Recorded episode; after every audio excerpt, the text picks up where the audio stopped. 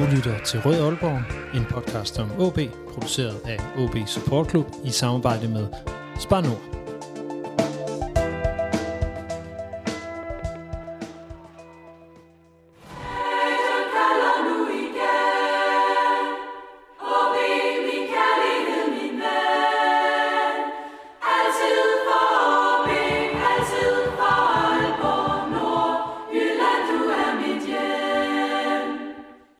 Hvorfor gik det galt for OB i efteråret? Hvorfor har OB endnu ikke præsenteret en ny ejer, strategi, sportschef? Og hvorfor overlever OB i Superligaen, når foråret det starter? De meget simple spørgsmål, de er de centrale for dagens udsendelse, og dermed velkommen til denne udgave af Rød Aalborg, en podcast om OB og kun OB, produceret af OB Support Club i samarbejde med Spar Nord og alle jer, der støtter os på tier.dk.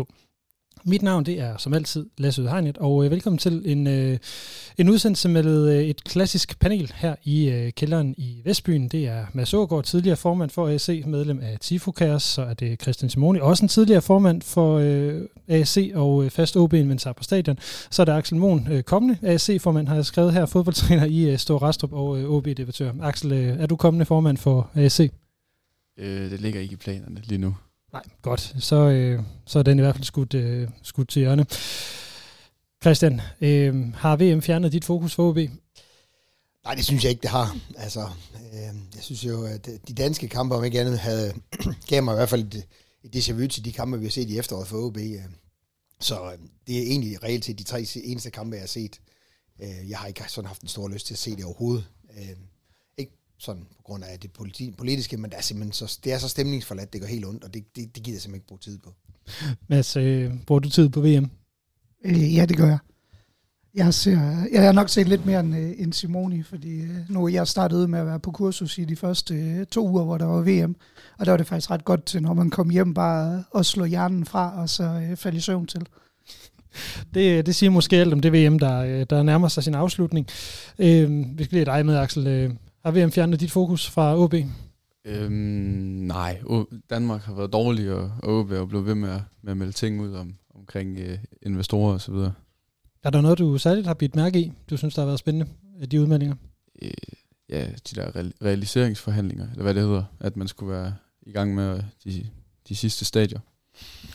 Det er blandt andet noget af det, vi skal tale om i dag, altså de her forhandlinger, der ligger, men altså, vi skal også få kigget lidt tilbage på det her efterår. Vi har jo lidt jeg har prøvet lidt at undgå at tænke tilbage på det efterår. Det har været dybt ubehageligt, synes jeg, at kigge på, men lad os altså prøve at hoppe ud i det, så vi får kigget på det her forfærdelige efterår 2022.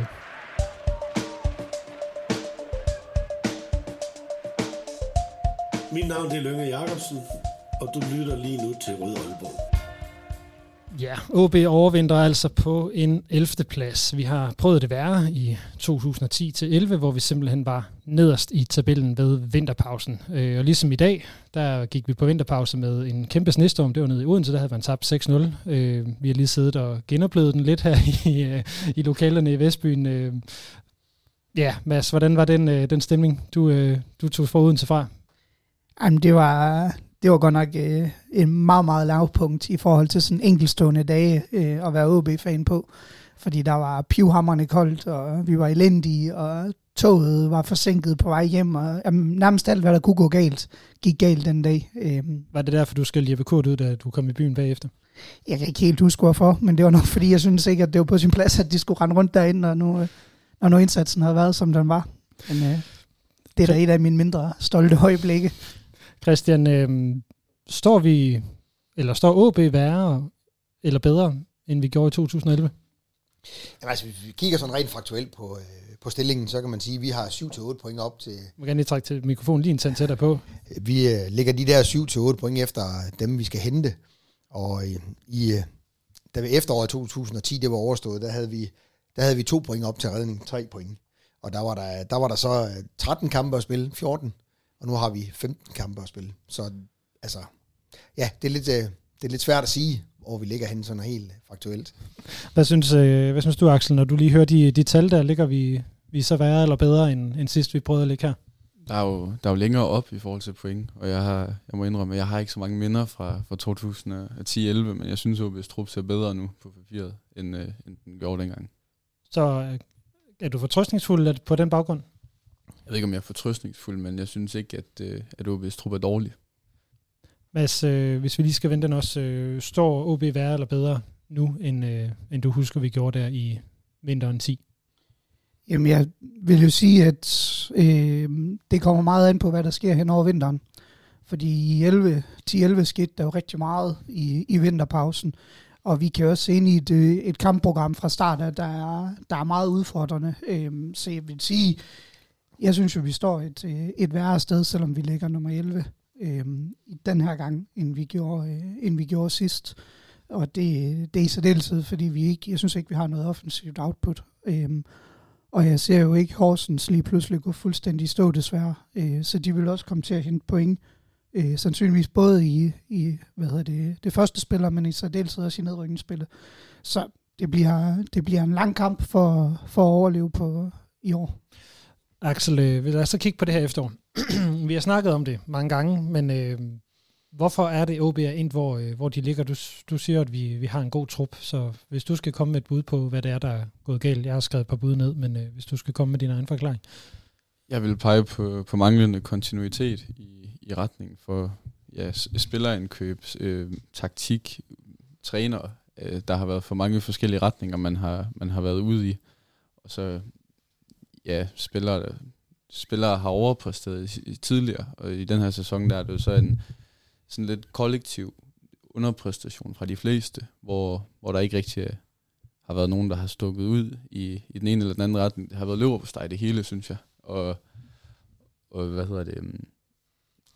ja, så er det måske også resultatet af, at der har været 3 år, hvor man har været lige ved næsten. Der har ikke været den sæson, det resultat, der har trukket op i den rigtige retning. Christian, du vil ikke bare lægge det over på Lars Friis, som var en fejlsejning i den forstand? Nej, det vil jeg ikke. Altså, mig af det, Axel siger, det er faktisk rigtigt. Men jeg synes også, at vi skal, hvis vi går lidt tilbage, så synes jeg også, at det handler om, at vi har haft rigtig mange trænere på rigtig kort, altså på i en kort periode, og det har stukket i mange forskellige retninger, og det har gjort kontinuiteten har været ikke eksisterende. Altså truppen strider i alle mulige retninger, efter afhængig af hvilken træner der har været der. Og du kan godt have gode spillere, men hvis ikke de harmonerer sammen, og de ikke har kemi, så synes jeg bare, at så mangler der altså bare noget, og det synes jeg, der har gjort. Så det er ikke kun Lars Friis, der er mange ting i det. Men hvad synes du, der mangler så?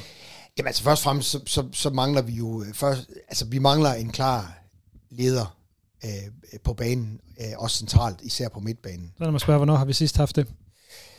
Ja, det er jo et godt spørgsmål. Altså hvis jeg skal være flink ved min gode ven, Rasmus Hjort, så vil jeg sige, det havde vi dengang, han var der. Og man kan sige, at den der verbale spiller, som virkelig giver sig 100%, ham har vi manglet i et stykke tid. Og det lider vi under. Og så lider vi også under, at vi faktisk ikke rigtig har nogen angriber, der kan lave mål. Altså, jeg synes, Marco Ramkilde har potentialet, og jeg er sikker på, at han kommer til at indfri det her i foråret. Men ellers så er vi godt nok tyndt besat op foran. Det er lidt sjovt, for vi talte jo nemlig i starten af sæsonen om, at vi havde en fantastisk offensiv, der havde så mange strenge at spille på. Mads, hvor ser du, det er gået galt henne i det her efterår? Lidt som de andre. Jeg ser, at der er gået for meget panik i den. Hvad betyder det, at der er gået panik i den? Jamen, jeg synes for tidligt, man smed alt op i luften på en ret voldsom måde. Og jeg tror ikke, det var til vores bedste, at udmeldingerne lige pludselig, da vi var, jeg kan ikke huske, om vi var 7 kampe inden eller 6 kampe inden, da vi fyrer Lars Friis, og vi siger, at det her, det drejer sig kun om overlevelse. Jeg ved godt, at OB lå i bunden der, men der var jo stadigvæk nogle aspekter i vores spil, som man godt kunne se, der var på vej, og som også stadig var muligt. Vi har nogle kampe, hvor det også er stolpe ud for os. Jeg ved godt, at vi også spiller dårlige kampe, men jeg synes, panikknappen, den blev der trykket meget, meget hurtigt på. Og det synes jeg har afsmittet sig i resten af efteråret, med en usikkerhed ved hinanden og ved hele konceptet, der lige pludselig er markant anderledes, end de egentlig har været indstillet på at købe ind på. Christian, du sidder og nikker meget, meget intenst på det her med panikknappen. Skal jeg forstå det som, at du ikke tænker, det er spillerne, Spillernes ansvar, den her ligger på? Altså, jeg synes jo, altså spillerne skal jo altid tage ansvar for deres egen handlinger, og der har virkelig været nogen, som har underpresteret voldsomt, og som ikke har taget deres opgave seriøst nok. Det synes jeg ikke er til debat. Men når det er så sagt, så synes jeg også, at vi starter med at være uheldige med at brænde straffe i overtiden nede i Viborg. Ikke? Vi bliver snydt for et straffe på hjemmebane mod Horsens. Vi ser sig efterfølgende og brænder et hav af chancer i den kamp også. Altså, plus at jeg synes egentlig, at tingene begynder at stå klare i forhold til Lars Friis med nogle rigtig gode kampe. Ikke? Vi vinder over Brøndby, vi vinder i Herning, ikke? Og vi hiver 7 point ind på relativt kort tid, og så trykker man på startknappen der, eller på slutknappen der, det forstod jeg ikke helt det der, og det forstår jeg egentlig stadigvæk ikke. Altså, så som udefrakommende, som ikke står og hænger ude på Hornevej hver gang de træner, så virker det lidt underligt det der, det synes jeg. Det er jo også lidt en speciel situation, vi står i, fordi det er jo... Der er jo ikke sådan den kontinuerlige, som vi har snakket om allerede nu, retning på noget spil. Vi kalder ikke, selvom der er nogle spillere, der har underpresteret, eller mange, der har underpresteret, så er det jo, jeg synes, at det, nu skal jeg til at sige, det er svært at pege pilen et sted hen, men Axel, hvis nu skal hive dig med ind i den her, omkring Lars Friis, tror du, vi havde ligget bedre? Jeg ved godt, det er kontrafaktisk spørgsmål, men hvis Lars Friis stadigvæk havde været træner? Det tror jeg. Vi kunne røde længere ned under stregen efter han smuttede. Det er selvfølgelig lidt bagklogt at sige, men jeg synes Lars Friis var dygtig, og jeg synes han havde nogle fede idéer, og jeg synes at det var tydeligt en gang imellem. Altså vi kunne se hvad det var OB skulle spille som. Altså det peakede en gang imellem. For eksempel da vi spillede mod Brøndby og smadrede dem. Og jeg tror at vi var på den rette vej. Så kan det godt være at resultaterne ikke var der, og jeg er enig i at det er et udtryk for eller det kan være et udtryk for, at man har trykket på panikknappen. Og jeg synes, det er skidt, man ikke har mere tålmodighed. Ser du det så også som en panikhandling, at det er Hamrén, man hiver ind? Det kan man jo sige. Jeg synes, at når nu Lars Friis han røg, så var Hamrén måske en fin nok træner at få ind. Det var jeg i hvert fald ikke utilfreds med. Han var erstatning. Han er erfaren. Han ved, hvad det handler om. Men igen, det er endnu en ny retning, man skal i, og det blev meldt nærmest ud fra start af, at det handlede egentlig bare om overlevelse. Det var også tidligt at sætte den stemning. Mads, når Hamrén meldte overlevelse ud som det allerførste, hvorfor tror du, han gjorde det? Det er sgu et godt spørgsmål, Lasse. Altså, det er da 100% også, fordi vi har lagt, hvor vi har gjort.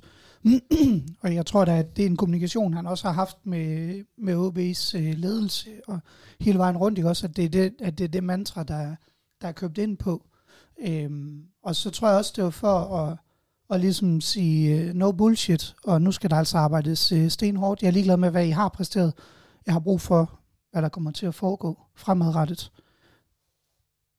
Christian, nu sagde du, der var nogle spillere, der havde underpresteret. Vil du sætte nogle navn på? Dem, som du har været mest skuffet over? Og ikke, jeg vil bare lige sige, det er ikke, fordi vi skal pege et masse ansvar ud på nogle spillere, men... Jeg tager det heller ikke som om, at jeg har ikke brug for at hænge nogen ud på den måde, men jeg tænker jo, hvis man kigger på præstationerne for sidste sæson... Ja, også bare ved, som Axel var inde på, med truppens kvalitet og lønrammen og sådan nogle ting, så kan vi godt tillade sig at forvente noget. Ja, så. Altså, jeg synes jo især, at spillere som Iver Fossum og Luca Prip har underpresteret. Milan Markaric. Milan Markaric også har virket uengageret på et eller andet niveau. Og det var altså spillere, som i perioder bare holdet i sidste sæson. Og det... Jeg skal lade være usagt, hvorfor. Den kommer jeg ikke til at acceptere, fordi jeg kommer til at spørge ind til det om lidt alligevel, så hvorfor får du det? Jeg tror, i forhold til Fossum, tror jeg, det handlede meget om, at han var tæt på et skifte, og det røg i vasken. Det tror jeg mentalt, han havde svært ved at komme sig over. Det tror jeg, det slog ham hårdt. Plus han så også brænder det straffe nede i Viborg, ikke? Altså, det bliver sådan lidt den der snebold-effekt for en spiller som ham, tror jeg. Men det er jo kun, hvad mine egne tanker er omkring det. Axel, du markerede før. Ja, jeg har været ked af inputtet fra Lukas Andersen og Malte Højholt, udover dem, som Simoni nævner. Der kan selvfølgelig være mange ting, der spiller ind. Malte Højholt, han kom ind og gik til at være en ret stor profil hurtigt. Måske også mere, end man kunne forvente, han kunne holde niveau til. Men der har jeg været skuffet over, at det ikke har været det samme. Og det er jo også et udtryk for, at det har været lidt dårligere for alle sammen i den her sæson. Han har ikke... haft det høje niveau, som han havde i sidste sæson. Og Lukas Andersen, han er ikke vendt tilbage i sådan en opadgående kurve, som man kunne have håbet på. Og men kunne man have forventet det? Det synes jeg ikke, man kunne altså forvente, at han skulle gå ind og være den samme spiller, som han var i gamle dage. Men jeg havde håbet på, at der ligesom var en opadgående kurve, hvor de ting, vi så, de blev bedre hen ad vejen. Mads, vil du tilføje nogle spillere til den her række, som vi er på 5 spillere nu, der i hvert fald ikke har præsteret godt? Det er jo mange. Ja, det er en halv startopstilling. Ja, det er det nemlig. Så det er jo svært at finde flere. Nej, der er 6 pladser endnu. I den specifikke, altså hvor de virkelig har skuffet. Jeg vil så sige, i forhold til det Simoni siger med Fossum, så er jeg jo enig i det, han siger, men jeg synes jo i særdeleshed også, det har været en af mine pointer tidligere, jeg synes simpelthen, han bruges forkert, når han spiller central eller defensiv midt. Det er i min verden, der er han ikke dygtig nok i positionsspil. Du får for lidt ud af det, han er rigtig, rigtig dygtig til, når han ligger der, hvor han er blevet brugt i det her efterår. Og makkerskabet med Ferrer, synes jeg heller ikke fuldstændigt har fungeret, og slet ikke i samme grad, som det gjorde, da Højholt var i bedst form mellem ham og Ferrer. Men så er det jo at sige, at et eller andet sted må vi også se på vores forsvar, altså fordi vi har, der har også været usikkerhedsmomenter der. Jeg ved ikke, hvad jeg skulle forvente af Ludovic, men jeg vil sige, den måde, han slutter efteråret af på, var rigtig, rigtig dårlig. I særdeleshed den sidste kamp ude mod Nordsjælland, der ved jeg godt, han ikke var den eneste, og det var også lidt en stor opgave at stå over for de hurtige spillere, der var fremme, men det kom han virkelig, virkelig dårligt fra. Så lad os lige prøve at høre rundt nogle spillere, der har præsteret godt. Jeg vil sige Pedro Ferrer, og så til dels Lars Kramer. Ferrer har holdt niveau, og det synes jeg også Kramer har. Er der flere bud? Nogen, der har spillet godt? Jeg vil også pege på en Jonas Bakis. Ham synes jeg, han har været en god tilføjelse. Og så Sousa, i hvert fald i første halvdel af efteråret. Er der nogen tilføjelse på den, Simone? Altså helt klart, jeg synes helt klart, at Sousa har været et frisk pust, da han startede, og det er også sådan en rigtig publikumsspiller, og det kunne jeg godt lide. Altså, og så synes jeg faktisk, at nu han er blevet fremhævet mange gange, og jeg gør det gerne en gang til. Jeg synes faktisk, Marco Ramkilde, da han fik chancen, har han budt ind med noget, som vi har manglet. Jeg synes især, når nu holder de ekstra antal minutter, han holder, der ser det fornuftigt ud med vores presspil. Det sekund, han træder ud af banen, der bliver skiftet andre ind, så falder vores presspil fuldstændig fra hinanden, fordi vi for forreste kæde ikke er stærk nok til at stå imod. Og det, jeg synes, det viser hans store evner og hans potentiale. Og så det er jo også 5 spillere, vi fik fremhævet her, som har gjort det rimelig. Men det er jo ikke ens betydende med, at det er det højeste niveau, vi forventer af dem. Nej, det er jo alt er relativt. Altså i den her sammenhæng skal vi også huske på. Ja, men så vil du ikke uddybe det, fordi det var nemlig jeg gerne ville hen til. Men, fordi du vil se, at jeg forventer, lad mig sige sådan en som Ferrer. Altså, det er ikke fordi, jeg forventer, at hans niveau er synderligt meget højere, men han er bare i øjnefaldene, når nu, at resten af holdet er dårligt. Sousa, når nu der ikke er andet, der lykkes offensivt, jamen så bliver det i øjnefaldene, når nu han laver en aktion eller 2 i løbet af en kamp. Men på et hold, der er velfungerende, så har du langt større mulighed for, at eksempelvis de offensive, de kommer til at udtrykke sig. Og der har jeg da en forventning om, at Sousa, han skal ligge på et 2-cifret antal mål på en sæson, eller i hvert fald oplæg eller mål, at der skal han da være på 2-cifret. Og med det samlede, det skulle han faktisk også gerne kunne være på et efterårssæson, at han har lavet minimum 10 målgivende, eller været involveret i 10 mål. Og nu har jeg ikke statistikken på det, men det tænker jeg ikke, han har været i det her efterår. Jeg er lidt tvivl om, at vi har lavet 10 mål over. Men det er ikke mange mere. Ja, 17 mål, okay. Så skulle han også have været med i meget, kan man sige. Hvis jo, men det er bare for at sige, på et hold, hvor at vi spiller op til det, der var forventet før sæsonen, så havde Allan Sousa haft mulighed for at gøre meget mere. Men ud fra det givende her, så har han været i øjnefaldene for OB. Men det er ikke ensbetydende med, at vi ikke kan forvente mere af en spiller som Allan Sousa. OB har jo inden sæsonen, eller sagde inden sæsonen farvel til Rasmus Talander, til Jakob Rine, så endte det så også med at være farvel til Mathias Ross lidt inde i sæsonen. Axel, Vi har fået nye målmænd ind, og selvom vi alle sammen rigtig gerne vil se Theo Sander være den bedste målmand i Superligaen, har vi simpelthen været for svage på målmandsposten. Ja, med den arbejdsbyrde, der har været, der er det svært at være tilfreds. Altså, måske OB's bedste keeper nogensinde forladt klubben. Han var vigtig i sidste sæson. Det var ikke nogen perfekt defensiv OB havde. Han reddede point, og det har ikke været det samme i den her sæson fra Pusovic og Theo, desværre. Så er du, når vi sådan kigger tilbage, fordi sommertransfervinduet bliver også ekstremt vigtigt, når vi skal definere eller evaluere det her efterår. Hvordan vil du så definere den del? Jeg vil sige, det er ærgerligt, det er mislykket. Altså, jeg kunne egentlig godt se det positive i, at man kunne forme truppen efter, hvad det var, man havde planer om i fremtiden, sådan at den passede til det, Lars Friis han ville. Desværre så er det jo ikke, det lykkedes ikke fra starten af, og nu er vi så i en ny retning, hvor ja, en firebakkæde med Andreas Poulsen og Ludovic, synes jeg, siger lidt om, at det ikke passer helt. Vi har ikke nævnt en Jakob Allemann eller en Christoffer Pallesen her, Christian. Hvis vi lige skal sætte lidt ord på dem, havde du forventet mere eller mindre for dem? Jeg synes, det er svært. Jeg synes egentlig, at de begge to er gode spillere. Og jeg synes især Allemann er faktisk en af de spillere, jeg synes, der har et godt niveau begge veje. Og man kan sige, at på højre bakpladsen har vi jo en god defensiv, og han er så desværre ikke den samme som ham, der er god offensiv. Så de to spillere er, der synes jeg, vi er lidt mere sårbare. Jeg synes jo egentlig, at Pallesen kommer ind med noget energi, og kampen, hvor han spiller ender i midterforsvaret, sammen med Kramer på hjemmebane mod Lyngby, synes jeg egentlig, han løser det faktisk okay. Så jeg tænker, at han som spiller er han vigtig at have i truppen, men det er klart, at vi har set hans niveau væsentligt højere. Mads, i forhold til sådan det, nu har vi også talt om det offensive, der ikke spiller. Vi har talt om, at Sousa skiller sig ud primært, fordi de andre nok ikke præsterer så godt. Vi har talt om, at Ramkilde leverer noget i forhold til det her genpres, og man kan se, at der er noget potentiale. Men hvis vi skal prøve at kigge, eller prøve at gå igennem det, hvem er det, der ikke har hvad er det, der ikke er lykkes? Hvad er det, der ikke er slået til? Det er jo ikke, du kan ikke sætte én ting på, som det, der ikke er lykkedes. Og skal han sætte to på, det er fint nok. Ja, det er orden. Nej, men hele den her tanke i at ture udfordre, automatismer, har virket, som om de ikke har været der. De har ikke fundet hinanden. Der har været rigtig mange udskiftninger på positionerne på de offensive pladser.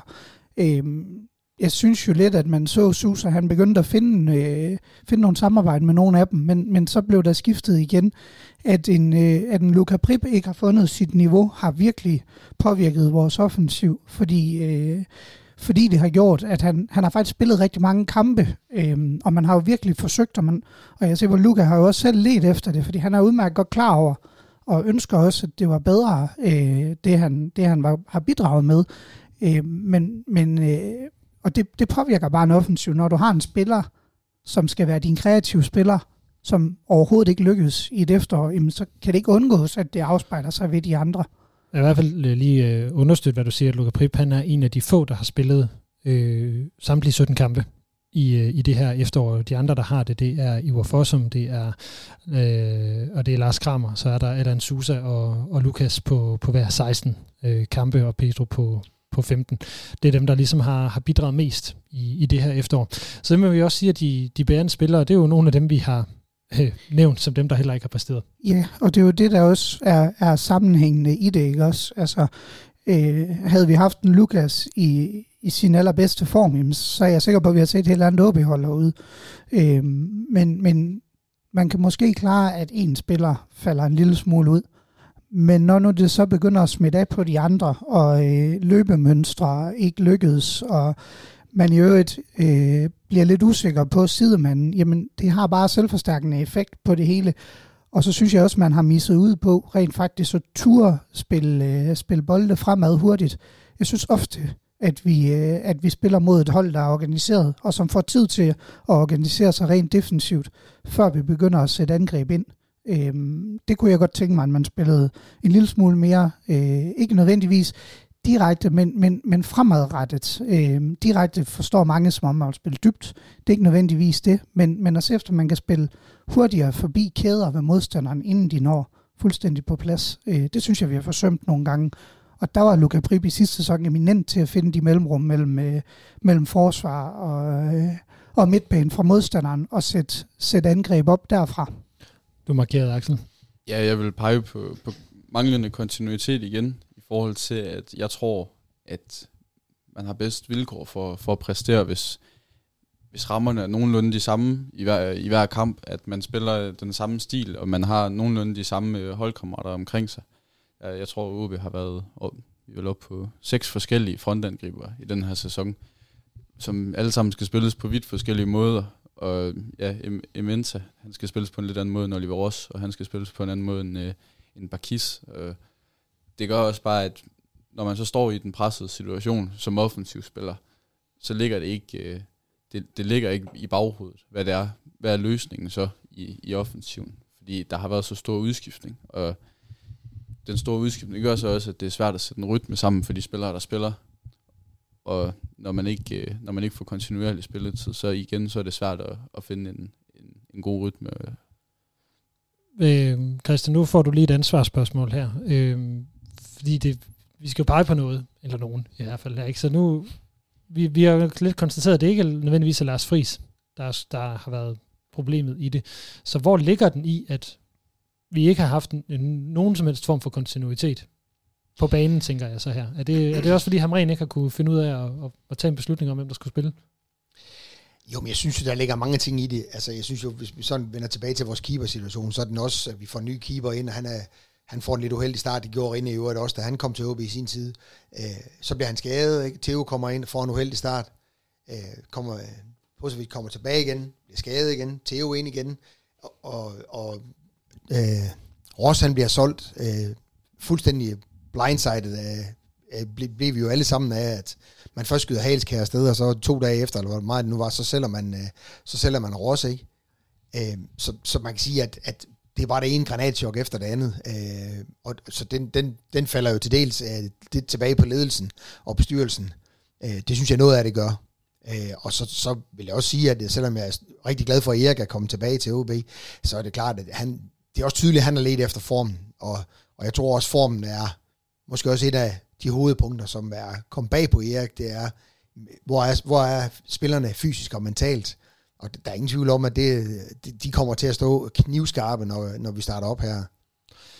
Ja, men altså, jeg synes, at Christian lige kommer med en ret essentiel pointe omkring, at Hamrén ikke har fundet sin form eller sit hold. Er du overrasket over, at han har brugt så lang tid på at finde ud af, hvad der var op og ned? Nej, det er jeg egentlig ikke. Det er jeg faktisk ikke. Det havde jeg lidt forventet. Det synes jeg også, han udstrålte fra start af, at han var meget usikker på, hvad han i første omgang skulle gribe fat i. Og der søgte han mod en sikker defensiv, og han søgte også mod et 4-mandsforsvar, som aldrig rigtig lykkedes. Vi går tilbage til 3-mandsforsvaret, og rent faktisk ser vi igen ud som fodboldhold.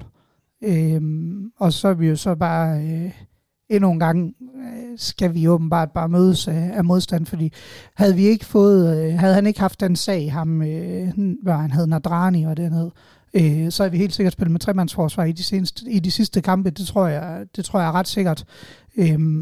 Og jeg er spændt på, om han har sat... Jeg har ikke desværre været ude til nogle træning, men om han satte sig på et 4-mandsforsvar, nu hvor han har tiden hen over vinter til at bygge det op, eller om han vil gå med 3-mandsforsvar, som OB, synes jeg, er det bedste udtryk på. Selvom jeg personligt godt kan lide 4-mandsforsvaret, så må man jo bare sige, at vi er 2 forskellige fodboldhold, om vi spiller med 3-mandsforsvar og 2 wingbacks, eller om vi spiller med et 4-mandsforsvar. Og ingen wingbacks. Og ingen vingbaks. Men jeg synes, vi er langt dygtigere fodboldhold. Og nu er jeg godt, vi taber på Brøndby Stadion, men det comeback, vi laver derovre, der skal vi jo have point med fra, hvis ikke vi laver personlige fejl, ikke også, til allersidst. så skal vi jo have minimum 1 point derover, og det havde jo også ændret lidt på tingene, men der spiller vi faktisk en rigtig god fodboldkamp, hvis man tager jeg tror det er først 20 minutter, det kan man selvfølgelig ikke tage ud af en fodboldkamp, men der var vi slet ikke til stede, men derefter begynder vi jo rent faktisk at spille fodbold, og spiller en rigtig god fodboldkamp, og vi virker meget mere afstemt med et tremandsforsvar, og jeg synes også, det gavner vores presspil i øvrigt. Axel, nu bliver der nævnt lidt forskellige forklaringsmønstre. Det ene, som Mads er inde på her, det er forsvarssammensætning, 3- eller 4-mandsforsvar. Christian nævner en masse granatschok, og som der virkelig også var mange af, en trænerføring, en sportschefs fyring, en Nadrani-sag, som nok også kommer bag på de fleste. Mathias Ross, der bliver solgt på et ærgerligt tidspunkt. Men at man bliver så sårbar på alle mulige måder, peger det ikke tilbage på en sportschef, der har været der, og dermed også videre på en bestyrelse. Men sportschefen, så ved man godt, at hans beslutninger også bliver valideret af en direktørbestyrelse, men ligger der ikke noget der? Jo, det er jo op på det niveau, hvor ansvaret ligger. De har jo ikke gjort det godt nok, og altså hyringen af Lars Friis, den kan man godt stille spørgsmålstegn ved, om det har været det rigtige, hvis man ikke havde mere tålmodighed til hans projekt. Det lød til, at man troede på det meget i starten, men jeg synes også, det er naivt at tro, at det 100% vil lykkes inden for kort tid. Det synes jeg har set tidligere, at ofte så kræver det en længerevarende proces, før man rent faktisk ser ikke et færdigt produkt, men noget, der ligner et produkt, og at man så hyrer ham, bruger 7 måneder på hans idéer, for så at køle ham ud og køre en anden retning. Det synes jeg jo er en del af problemet, at OB ikke har en retning, som man rekrutterer efter, men at retningen måske mere er efter, hvem er man har rekrutteret. Nu vi endte meget med at tale bestyrelse og så videre. Nu er jeg nødt til lige at spørge rundt om bordet. Er det fordi, der ikke er andre tilbage nu i virkeligheden? Altså det ledelsesmæssige ansvar. Jo, det er jo sportsdirektøren, der indstiller de ting, der måtte være. Så for mig er det helt sikkert, der ligger det på den daglige ledelse i klubben, ansvaret. Er du enig, Christian? Absolut. Altså, man kan jo se med draftingen af Nadrani, som jo viser sig, at man slet ikke har lavet sit forarbejde godt nok på at vide, hvad han er for en type. At man tager ham ind, velvidende, at der er foregået ting i hans tidligere klubber også, hvor det er ikke af et enkeltstående tilfælde, at han har rendt og true holdkammerater. Det er jo nemt at være bagklog over for en mand, der ikke er i klubben længere, men det er jo himmelråbende, at man vælger at sige, ham tager vi. Fordi så kender man ikke den klub, man repræsenterer særlig godt, hvis man tænker, at det der, det er bare en skidegod idé. Ja, så vil sige, hvad tænker du, det siger om, hvor OB er henne? Kan du kende det OB, som der henter Nadrani? Nej. Det må jeg sige, at nogle af de ting, der foregik her i efteråret, har jeg ikke. Det er ikke den klub, jeg kender. Og jeg tror selv fulgt dem lidt mere end gennemsnittet har. Så jeg har svært ved at genkende, hvad der var, der foregik. Og det kan man jo se. Det drøber også hele vejen ned i ungdomsafdelingen, ikke? Hvor vi lige pludselig heller ikke kan få det til at fungere i hverken uge 15 eller uge 17 eller uge 19. Ikke?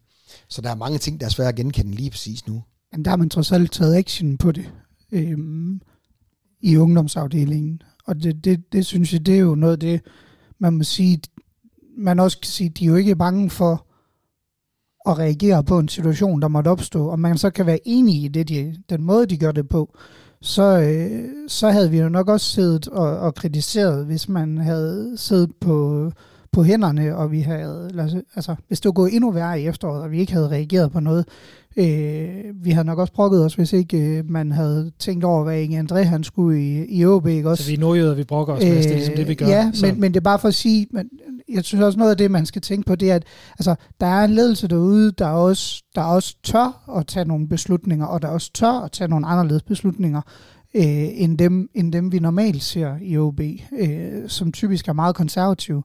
Jeg havde nok gerne set, at man havde været lidt mere standhaftig på nogle af de ting, man allerede havde sat i søen. Men sådan noget som det i ungdomsafdelingen, det er jeg sikker på, det skal nok.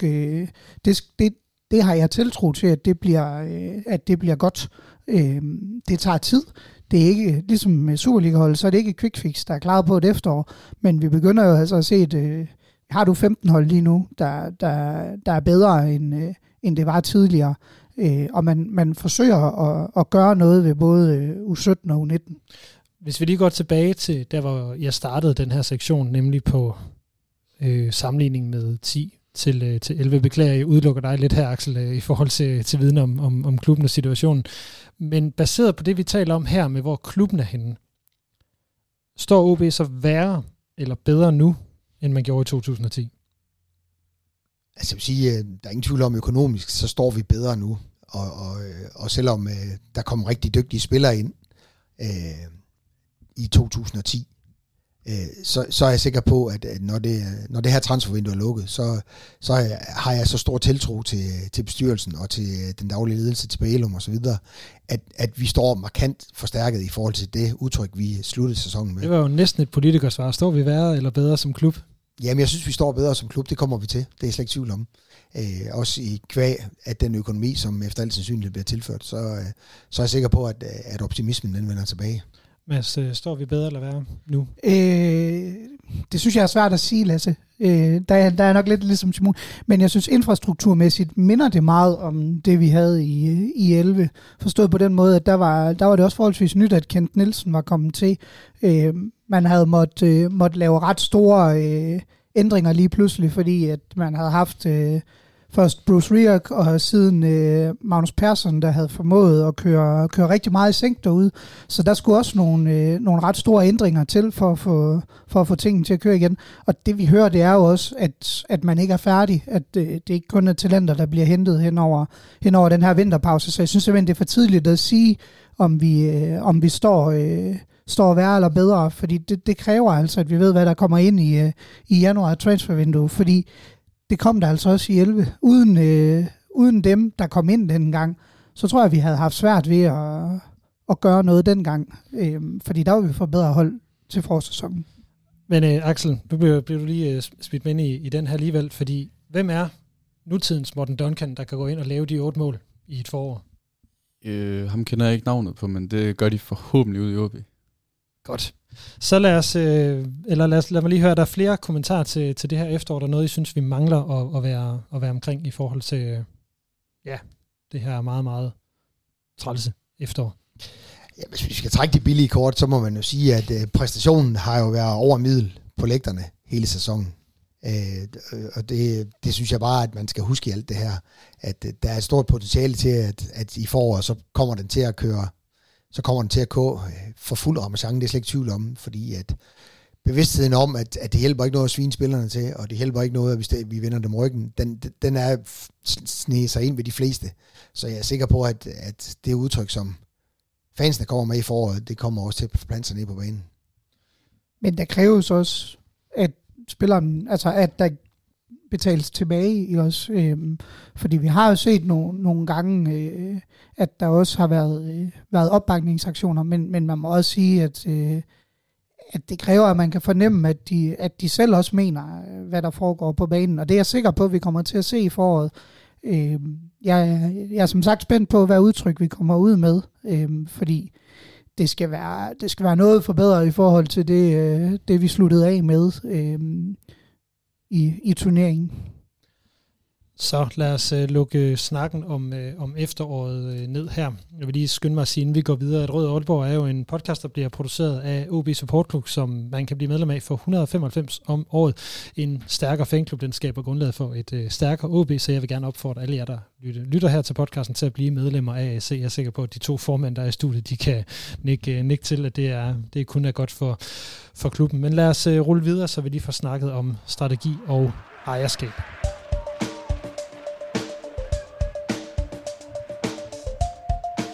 Mit navn er Ip Simonsen, du lytter til Rød Aalborg. For et par dage siden, der kom der en melding om, at Morten Mejdahl Petersen, han har købt sig ind i OB med en ejerandel på mellem 5-10%. Han er også investor i det, der hedder Transfer Room, og han har en forretningsrelation til Ankersen-brødrene, altså Rasmus Ankersen, der ejer blandt andet Southampton og Göztepe i den her Sport Republic-organisation. OB har ikke meldt noget ud om strategi eller en sportschef. Jeg hørte for en lille måned siden, at en sportschef var tæt på, og så har jeg hørt så sent som i dag, at der er investorer på, ude på Hornevej, der er ved at få lov til at kigge i skabene efter scouting-manualer og data på spillerne, og at der altså kommer en melding ud om nogle nye investorer her, enten i den her uge, eller i hvert fald senest inden nytår, så det nærmer sig. Men hvis vi nu går tilbage til det her grundlæggende spørgsmål, Axel, hvad fortæller det dig, at der endnu ikke er meldt noget ud, hverken strategi, ejer eller sportschef? Jeg tror, det er fordi de tre ting, de hænger sammen. At det bliver lidt en ketchup-effekt. At når først den ene kommer, så følger de andre med sådan ret chipt. Fordi ejerne, det er dem, der skal hyre en sportschef til at udføre den strategi, man så ligger. Og jeg synes ikke, nu ved jeg ikke, hvor langt man er med den strategi. Jeg synes ikke, der er nogen grund til at melde den ud lang tid før, at de andre ting er på plads. Christian, er det ikke, hvad kan man sige, mangel på rettidig omhu ikke at lave en strategi og sige, den tror vi på? Også selvom der er nogle investorer, der står og banker på. Jo, men jeg tror på mange områder, kan man sige, det her efterår har været et wake-up call for rigtig mange i omkring OB. Og jeg er sikker på, at den der strategi der, den bliver der knoklet benhårdt på og få styr på. Altså man kan godt tale om rettidig omhu, jeg forstår godt, hvad du mener, men jeg er sikker på, at det er gået op for folk derude, at vi bliver nødt til at gøre noget nu. Og det er også derfor, den kommer. Jeg er fuldstændig enig med min gode ven her, Axel, at det er der, vi skal ind. Det er der, vi skal ind og få styr på, hvilken rækkefølge skal tingene komme i. Og når først den ene falder på plads, så kommer de andre dumpende. Det er jeg slet ikke tvivl om. Altså, det er jo nemlig mit næste spørgsmål. Mads, hvilken rækkefølge skal det komme i? Det tror jeg, det giver god mening, som de siger, at det kommer i forhold til, at man skal have afklaret ejerkreds først. Men så synes jeg også, man har været ret klar med den strategi, der er lige nu. Vi skal overleve. Det er alt. Det er alt, hvad det drejer sig om indtil sommer. Det er jo ikke en længerevarende strategi. Nej, men det er da heller ikke nu. Det tror jeg ikke på, der kommer nu. Jeg tror først, vi kommer til at se en strategiimplementering fra sommer. Man kan måske, hvis det er muligt, og man allerede er, altså, jeg formoder, man er i gang med at formulere den, så kan man forhåbentlig indarbejde noget af det i det transfervindue, der kommer. Men alfa og omega for dem derude lige nu, det er brandslukning. Det er jeg slet ikke, det er jeg ikke i tvivl om. Og så kigger man på det længere sigt, når man er sikker på, om man er Superliga-klub eller ej. Tror du også på det, Axel? Tror du ikke, man laver en strategi før at man eventuelt rykker ned, havde han her sagt? Jo, jeg har faktisk slet ikke tænkt over det der scenarie med, at man skulle vente med det. Jeg tror, det bliver noget, jeg tror, det bliver det samme, uanset om man rykker ned, eller man bliver Superligaen. Der kommer forskel nok bare til at være, hvad udgangspunktet er fra sommer, i forhold til de ting, man vil arbejde hen imod. Altså, alle ved, det koster mange penge at rykke ned, så der kommer OB ikke til at have samme styrke til at kunne udføre den strategi, de vil, men jeg håber, at det vil være det samme uanset. Christian, hvis vi skal tale strategi, tror du så, den kommer til at adskille sig frygtelig meget fra det, vi har set de sidste 3 år? Altså, med egenudviklede spillere, top 6.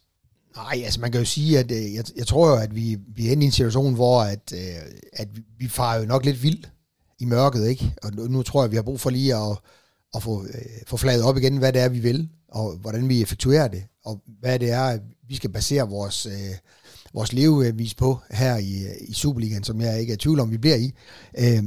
Så jeg tror lidt, det er meget, jeg tror det handler rigtig meget om, at nu skal vi lige have justeret den lidt ind. Så altså, sådan headline-agtigt tror jeg ikke, at vi kommer til at bevæge os voldsomt meget væk fra det, vi laver nu. Men jeg tror bare, at det er gået op for ledelsen, både i 1885 og i AS, at vi bliver nødt til at være skarpe på vores måde at scoute talenterne på, og også på, at vores samarbejdsklubber er bevidste om, hvad det er, vi forventer af de spillere, som de sender ind. Jeg er enig. Jeg håber, at den strategi, den kommer til at indeholde mere en plan end et mål, som jeg synes, det kan virke til at være det med fast top 4 i fremtiden. Mange salg, og så skal det være baseret på nordjyder, der kan spille flot fodbold, hvad nu det skulle være. Der håber jeg, at der kommer en plan, en drejebog, noget man kan kigge på de dårlige dage og tænke, det er det her, vi skal arbejde videre med, for at vi kan få succes i fremtiden, i stedet for at det, man kan kigge på, det er, vi går nok langt fra den top 4, og vi har ikke nogen at sælge lige nu. Tror du ikke, de har haft det før? Jo, men ja, den der spillestil på banen, den synes jeg jo ikke virker til at have været mere fast, end at den har været ret fleksibel under de trænere, der har været. Jeg synes, principperne de har været måske lidt for overordnet. Er du enig i den, Mads? At det har været for overordnet, det der har været formuleret indtil videre? Det ved jeg ikke, om jeg nødvendigvis er, men det er jo rigtigt, at vi kan jo se, at retningen på det spillemæssige har været ret forskellig. Og det er jo noget af det, man tidligere egentlig har gerne vil give udtryk for, at man har forsøgt at lave en strategi, som skulle efterleves i den scouting og den rekruttering, man laver. Men det må man sige, det har det jo ikke fuldstændigt, fordi det er jo markant forskellige måder, de enkelte trænere har ageret på, i forhold til, hvordan vi gerne har skulle spille. Ja. Men jeg tror måske, jeg fik det formuleret sådan lidt skarpt, men jeg tror simpelthen, at strategi og planer og sådan noget, det er pauseret lige nu. Det er min opfattelse i forhold til, at man skal sikre sig, at man er en Superliga-klub i næste sæson. Og vel også, at man skal have den her ejer ind? Så man... Ja, også det. Men jeg tror, du skal stadigvæk huske på, at udmeldingen har været, at der som udgangspunkt ikke forsvinder nogen fra ejerkrisen. Så det vil sige, at man skal købe sig ind i den anden del, der allerede er der. Og det må man jo formode, at så sidder der stadigvæk 5 andre derude, som også vil have indflydelse på, hvad det er. Så jeg tror, som Christian siger, jeg tror ikke, vi skal regne med, at det bliver markant anderledes, fordi det er jo stadigvæk de 5, der er der i dag, de skal samarbejde med dem, der måtte komme ind. Så det bliver ikke en flertalsejer, eller hvad? Ja, det er jo et godt spørgsmål. Det må tiden jo vise. Jeg synes bare, at det, der har været meldt ud, har ikke lyttet som om, at man arbejder på, altså at der er en forventning om, at den ejerkreds, der er der i dag, at den sælger sin andel, for at der kan komme ny ene ejerkreds til. Altså, nu kom Morten Mejdahl Petersen jo ind, Axel. Altså, er han bare første skridt, eller ligner det en decideret udenlandsk ejer, der kommer ind?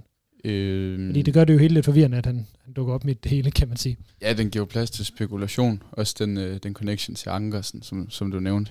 Jeg tror ikke, at han har noget at gøre direkte med dem, der kommer ind. Det, jeg tror egentlig heller ikke, man må investere sådan ud fra insiderrygter eller insiderviden, men den anden sag. Jeg tror, han har set et potentiale i OB. Det kan godt være, det er svært at se lige nu, men der er jo nogle ting, der er tiltalende ved at investere i OB, og hvis dem, der kommer til, de er dygtige, så er der masser af plads til forbedring, og han er også selv en kompetent herre inden for fodbold, så jeg håber, at han kan bidrage med noget selv. Nu sagde du, der er plads til forbedring, Christian. Er der plads til forværring? Altså, hvis vi kigger på tabellen, så er der jo ikke. Men, jo, der er en række nedenunder også. Ja. Men nej, altså, jeg forholder mig positivt til det, og tænker, at vi overlever det. Så for mig er det ikke et tema. Altså, men altså, med hensyn til Morten Mejdahl, så tror jeg jo egentlig mest, det handler om, at han ser hans barn, altså den klub, som han har vokset op med, at den er i knibe, ikke? Og han vil egentlig gerne give sit besøg med, så jeg tror ikke, der ligger mere i det. Altså, Mads Peter Vejby, som sidder i AS-bestyrelsen, han kører også Ferrari sammen med Ejkel ud fra Aalborg håndbold, ikke? Så det er jo ikke ensbetydende med, at den ene er på vej den ene vej, eller omvendt. Så altså, jeg har sådan lidt, at jeg tænker, at det her, det er egentlig, jeg tror egentlig mere, det er en investering, der er gjort med hjertet. Du markerede før. Ja, men det var for at sige, nu spurgte du, om det kunne gøres værre. Der er jo 2 elementer. Et er, hvad der foregår på banen, og andet er hvem der ejer os. Og det kan da helt sikkert blive værre. Altså, vi har jo nogle skræmme eksempler. Men der synes jeg, I lavede jo en ganske glimrende podcast for, jeg tror det er en måneds tid siden, eller sådan noget, hvor det også bliver skitseret rigtig godt op af Laura og Patrick, ja. Og den er jo et lyt værd i forhold til alt det her, men det, jeg synes, der kommer til at være forskellen, det er, bliver det en ejer, der skal ind og købe de andre ud, eller bliver det på baggrund af, at man laver en aktieudvidelse? Det er jo 2. Der er stor forskel på det, hvordan man gør det, i forhold til, om det er det ene eller det er det andet, der bliver tilfældet. der er markeret der, Christian? Jamen altså, jeg har sådan lidt det der med, at jeg synes simpelthen, det er så letkøbt, det der med, at man altid hiver alle skræmme eksemplerne frem. Altså, jeg har så stor tiltro til Thomas Bælum og company derude, at de har så meget OB i hjertet, at de går ikke ud og laver sådan et nummer der. Altså, der stoler jeg virkelig på, at de er godt klar over, at det her, der skal man ikke pisse ved siden af porten. Og det er jeg slet ikke i tvivl om, det gør de ikke. De her, de kommer til at gøre det bedste for OB. Altså det der med at tro, at vi ender som Esbjerg og rykker ned, altså det... Ja. Nej, det er jeg sådan set enig med dig i, men det var bare for at sige, ja, at der selvfølgelig er nogle muligheder for, ja, at ting også kan gå værre, end de er i dag.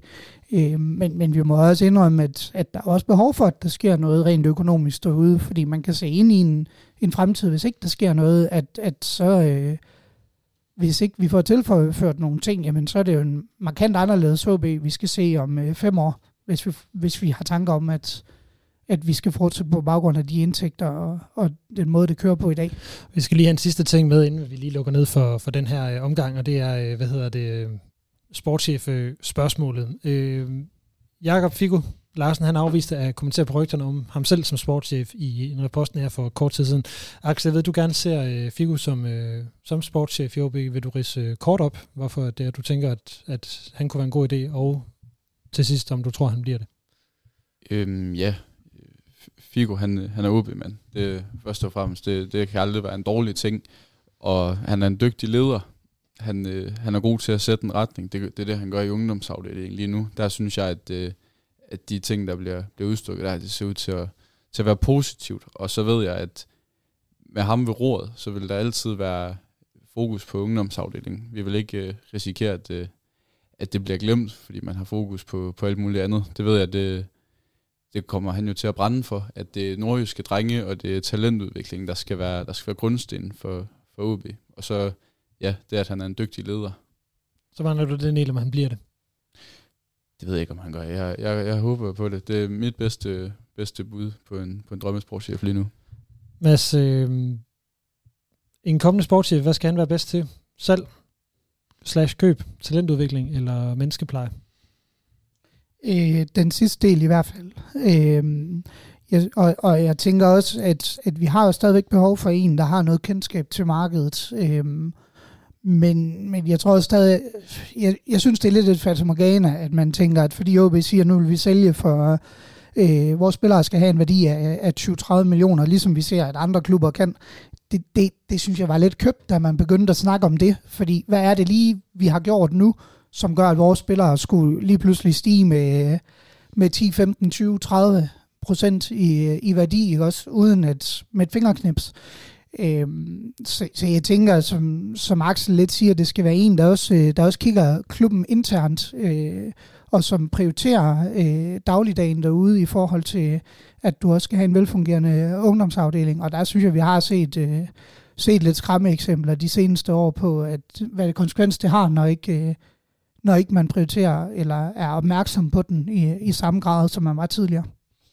Ja, salg og køb, det er jo blevet pointeret ofte, når der er blevet snakket om Figo, som at det har han ikke så meget erfaring med, og det kan blive en trussel. Men jeg ser det sådan, at menneskepleje, det er vigtigt. Det handler om, at alle i organisationen, de arbejder i samme retning, at man ligesom kan se, hvad det er, man arbejder hen imod, at der er sådan en fælles tro på, det vi laver, det er rigtigt, og på den måde tror jeg også, man kan få bedre talentudvikling, og det synes jeg skal være i fokus, at det er det, OB skal lave spillere på.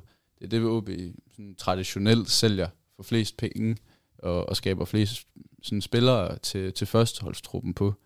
Og hvis talenterne er gode nok, så handler det jo ikke om sportschefens evne til at sælge spillere. Så må efterspørgselen jo være så stor, at de bliver dyre, de her spillere, som man producerer. Altså hvis OB havde Kamaldin til at rende rundt, så ville det ikke kræve en... så tror jeg kunne sælge ham for mange penge. Den køber jeg simpelthen ikke, fordi så var fodboldverdenen meget, meget let. Fordi det kræver et netværk.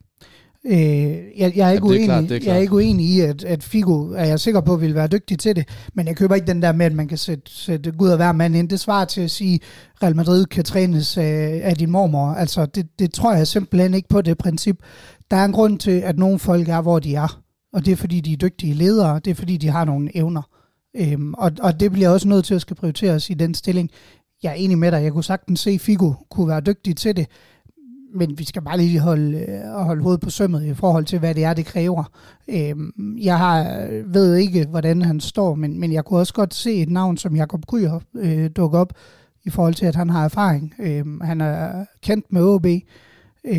Jeg aner ikke noget om han overhovedet er interesseret i sådan et job igen, men han har erfaring ned fra Vejle, og der må man sige, at han fik i hvert fald kendskab til nogle markeder, vi normalt ikke omgås også.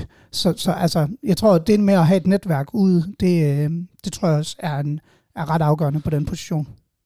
Christian, hvis jeg nu siger Martin Ericsson. Jamen altså, det er jo et spændende navn, og han er lige en svensk mester også, så det vil da absolut være spændende, helt sikkert, men det er jo igen det der, men vi skal jo kigge på os selv og så spørge, er vi attraktive for ham, og passer han ind i den strategi, som en eventuel ny ejer vil have? Det er jo så nogle af de åbne spørgsmål, men absolut, Martin er da helt sikkert et rigtig, rigtig spændende navn. Altså, hvis han er lige så blændende på banen, som han var i OB, og ikke i Brøndby, så vil det helt sikkert være et scoop, men jeg tror bare ikke, at vi er interessante. Ja, for lige at knytte en kommentar på den der med salg og køb, det var selvfølgelig en overdrivelse, at enhver ville kunne sælge. Min pointe var, at først og fremmest, så skal man have noget at sælge, og det her med netværk, det er jo også en sådan lidt kompleks størrelse. Hvordan vurderer vi Figos netværk ved at stå udefra og kigge på? Vi ved ikke, hvem han kender. Vi ved ikke, hvilke sådan kontakter, der bare hænger ved i OB, selvom Inge han er smuttet. Og han har 100% også et rigtig stort netværk i sportsverdenen. Jeg tror, nu for at knytte en kommentar på Martin Ericsson, så tror jeg ligesom dig, Simoni, med det CV, han har nu, så tror jeg, at han desværre, han stiler højere end OB. Ja, og så jeg tror også, det er godt, hvis man måske får ansvaret for det lidt ud. Det kan godt være, at Figo ikke eventuelt bliver ansat på at have det største netværk.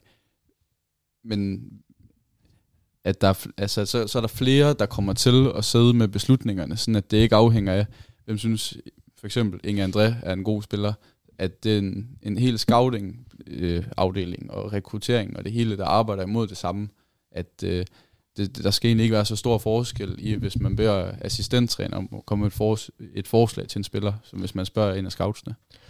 Så lad os lukke den her diskussion om strategi og sportschef ned. Vi kan kun sige, at det bliver spændende at se, hvad der sker inden for de næste 14 dage, om der er kommet en ny investor, og om der så netop, som vi siger, kommer den her ketchup-effekt på det ene og det andet ude i klubben.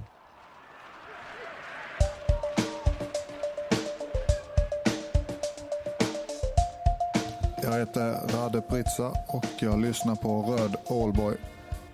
Ja, OB står over for sit mest afgørende forår i mere end 10 år. Lad os bare hoppe ud i jeres tanker om OB. De bliver op, eller om de ryger ned, Christian Simoni. Det er jo fuldstændig overvist om, at vi ryger i hvert fald ikke ned. Så hvilke spillere ser du kommer til at holde OB op? Jamen altså, jeg er ikke i tvivl om, at det nøglen bliver, det bliver, hvad der kommer ind. Fordi der er ingen tvivl om, at det skal løfte holdet. Plus at Landers tilbagevinden, både spillemæssigt, men også mentalt, det han byder ind i truppen, det kommer også til at rykke os. Så det er jeg sikker på. Og så har jeg jo stadigvæk den der med Lukas. Ikke? Jeg er stadigvæk af den holdning, at Lukas skal nok komme. Den skade, han har, er en, man per definition er lang tid om at ramme op på det niveau, man har været før. Og det tror jeg, det kommer med Lukas også. Axel, er du enig med Christian i, at de afgørende spillere i truppen, de skal hentes ind i klubben? Altså dem, der kommer til at være helt afgørende for, at OB ikke rykker ned? Til dels. Jeg synes, den nuværende trup, den skal krydres med noget udefra. Der skal ske lidt ændring. Men jeg kan både komme med argumenter for, hvorfor OB er sikre overlever og sikre nedrykker. Det afhænger af, hvor stort et præg kan Hamrén få sat på truppen. Hvem får man hentet ind? Og hvis vi så ser i første kamp i foråret, at OB smadrer løs, og det hele, det er guldbold. Så er jeg meget mere positivt anlagt, end hvis det er lige så dårligt og lige så ufærdigt, som det har været i efteråret. Mads Talander er kommet hjem, der Nordjyske skriver i den her uge, at OB vil sprænge sin lønramme, at man leder efter flere til forsvaret, flere til midtbanen, flere til angrebet. Vi har fået nogle få navne på banen. Der var en tidligere Premier League-angriber, der blev nævnt her for nogle uger siden. Den er så gået i vasken igen, ser det ud til.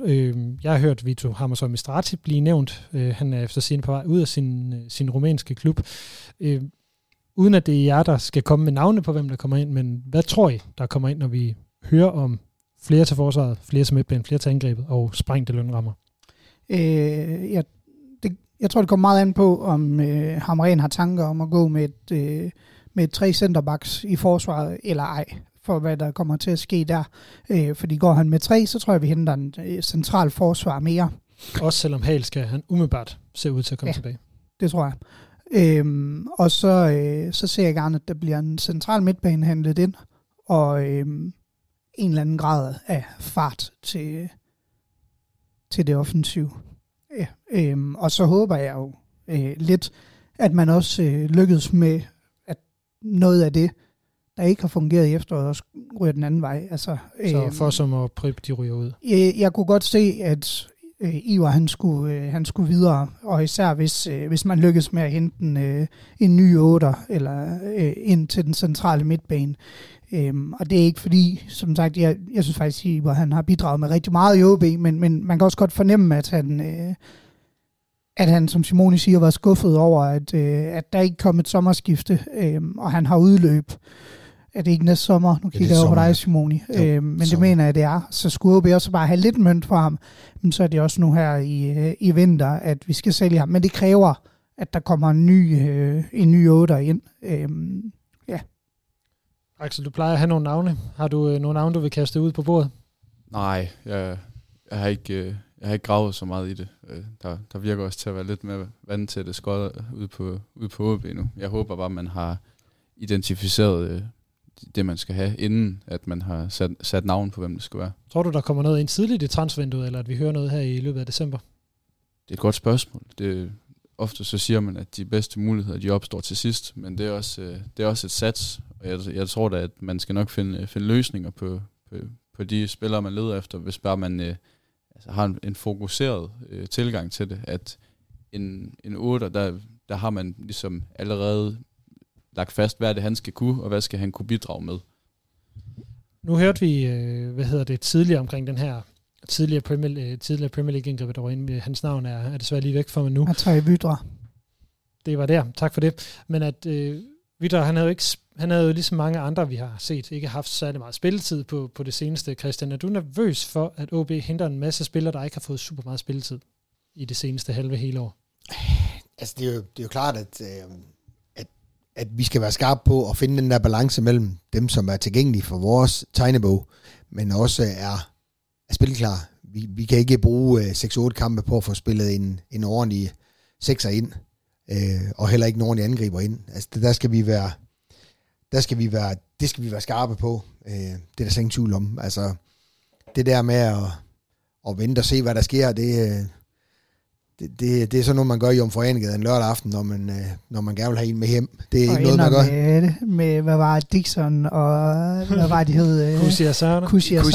Nej, det tror jeg nu ikke, vi gør den her gang. Og det er jo lige præcis det, der er min pointe. Du satte sig ikke på, at vi laver øjlerunden, hvor man lige går rundt der klokken 4 i Paradis. Nej, lige nøjagtigt.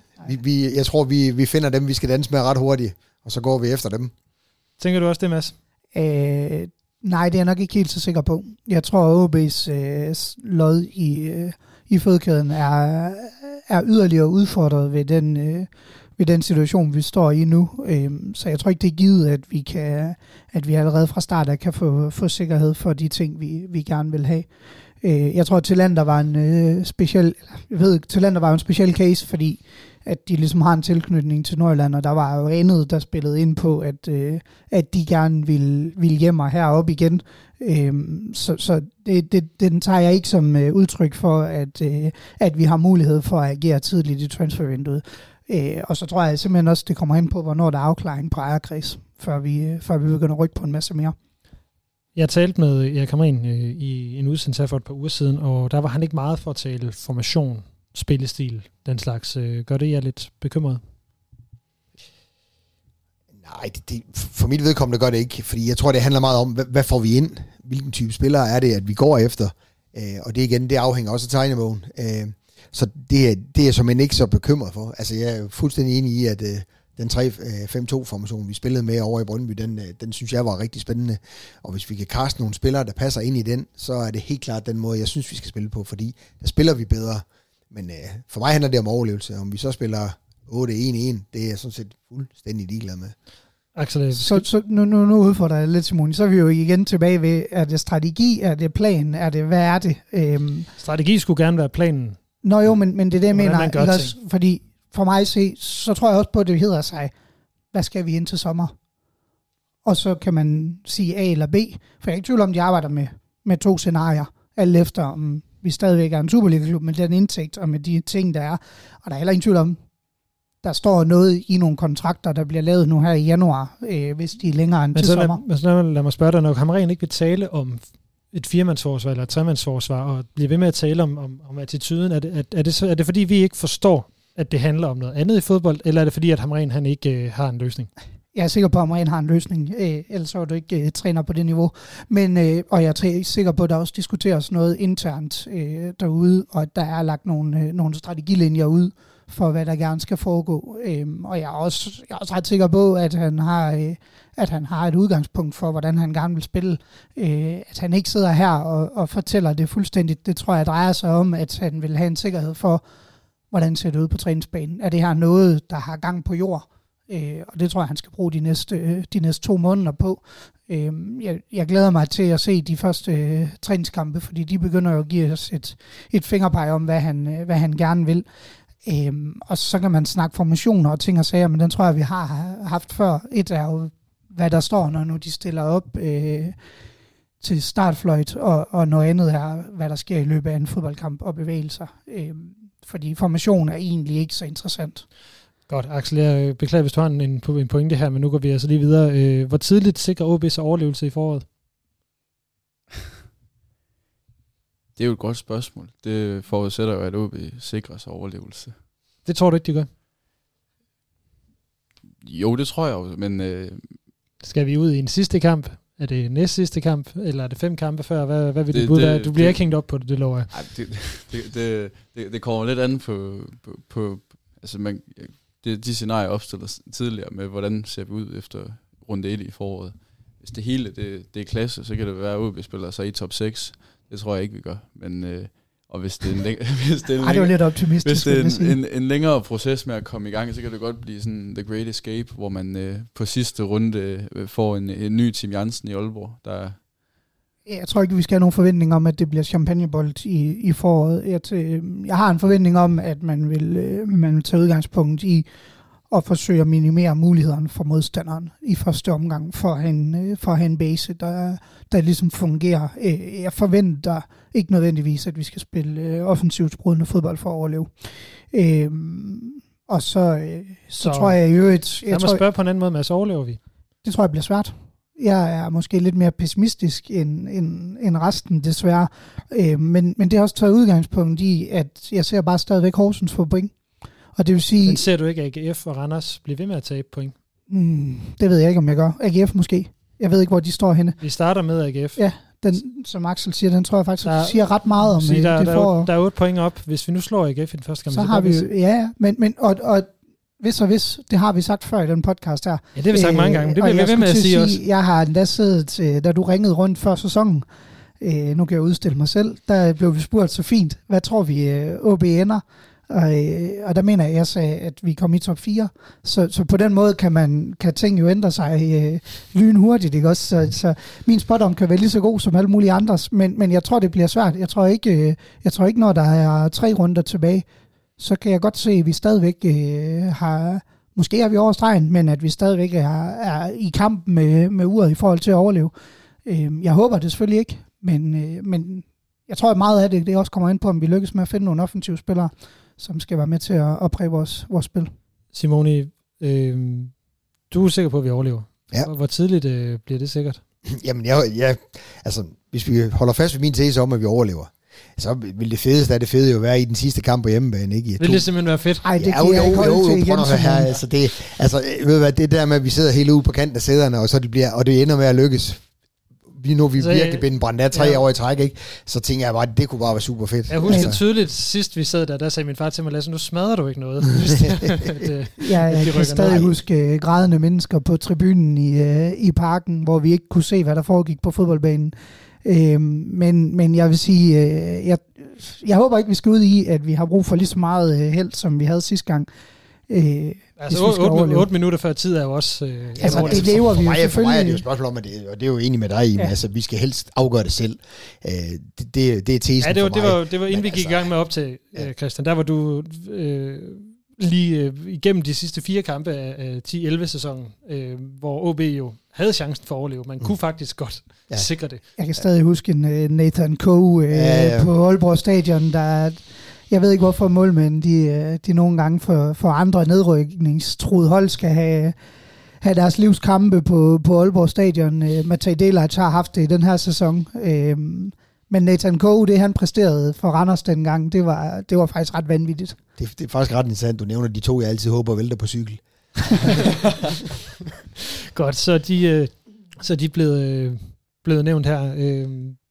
Ja, er der noget, vi mangler at komme igennem? Ellers så har jeg lige et enkelt spørgsmål tilbage her. Der bliver kigget intenst ned i nogle noter og i et oplæg. Der er ingen kommentar.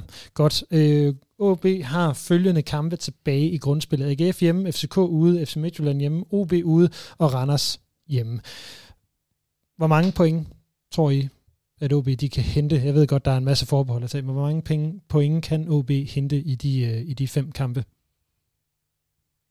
Der er meget, meget stille. Det er jo de der dejlige spørgsmål, du kommer med, Lasse, som er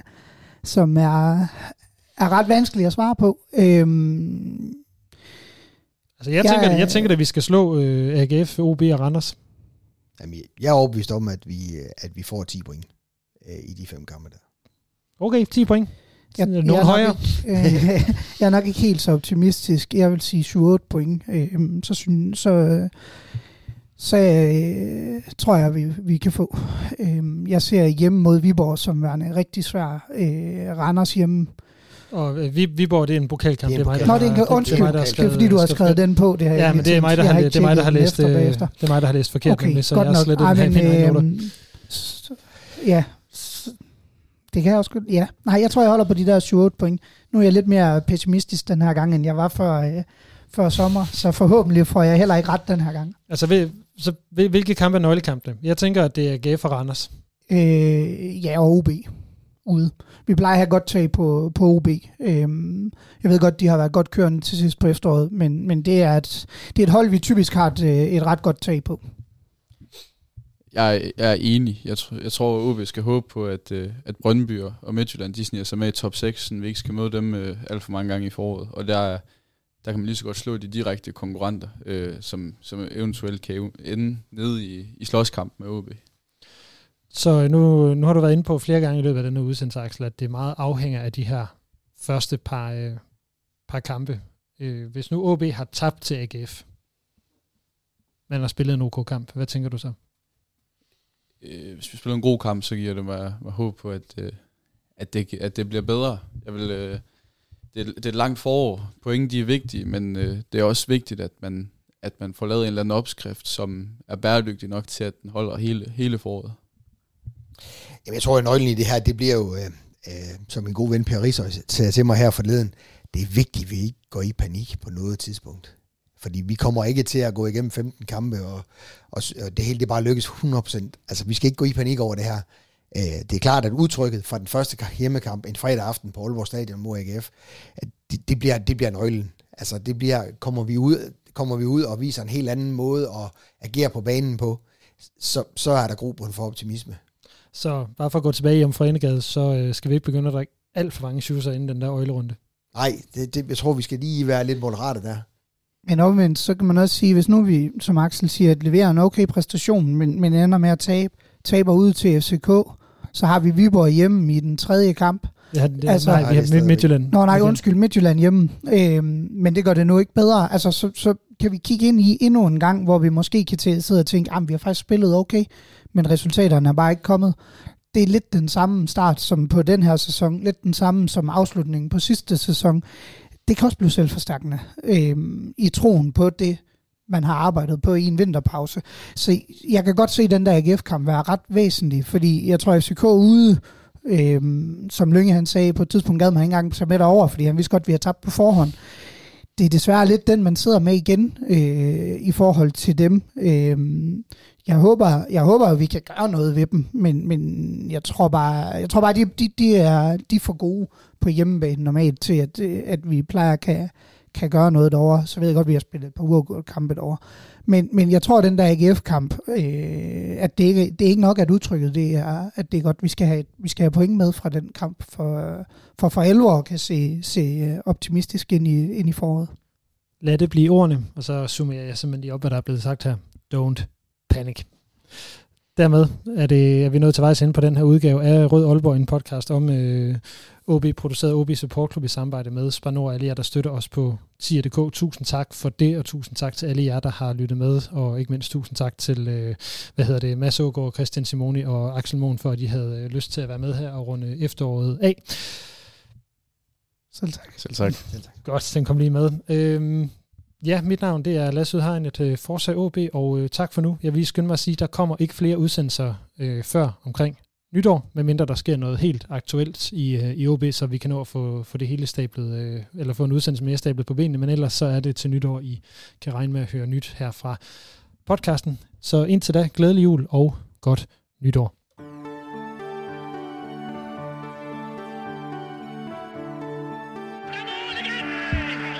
Du har lyttet til Rød Aalborg, en podcast om OB, produceret af OB Support Club i samarbejde med Spar Nord. Din vært var Lasse Yde Hegnet.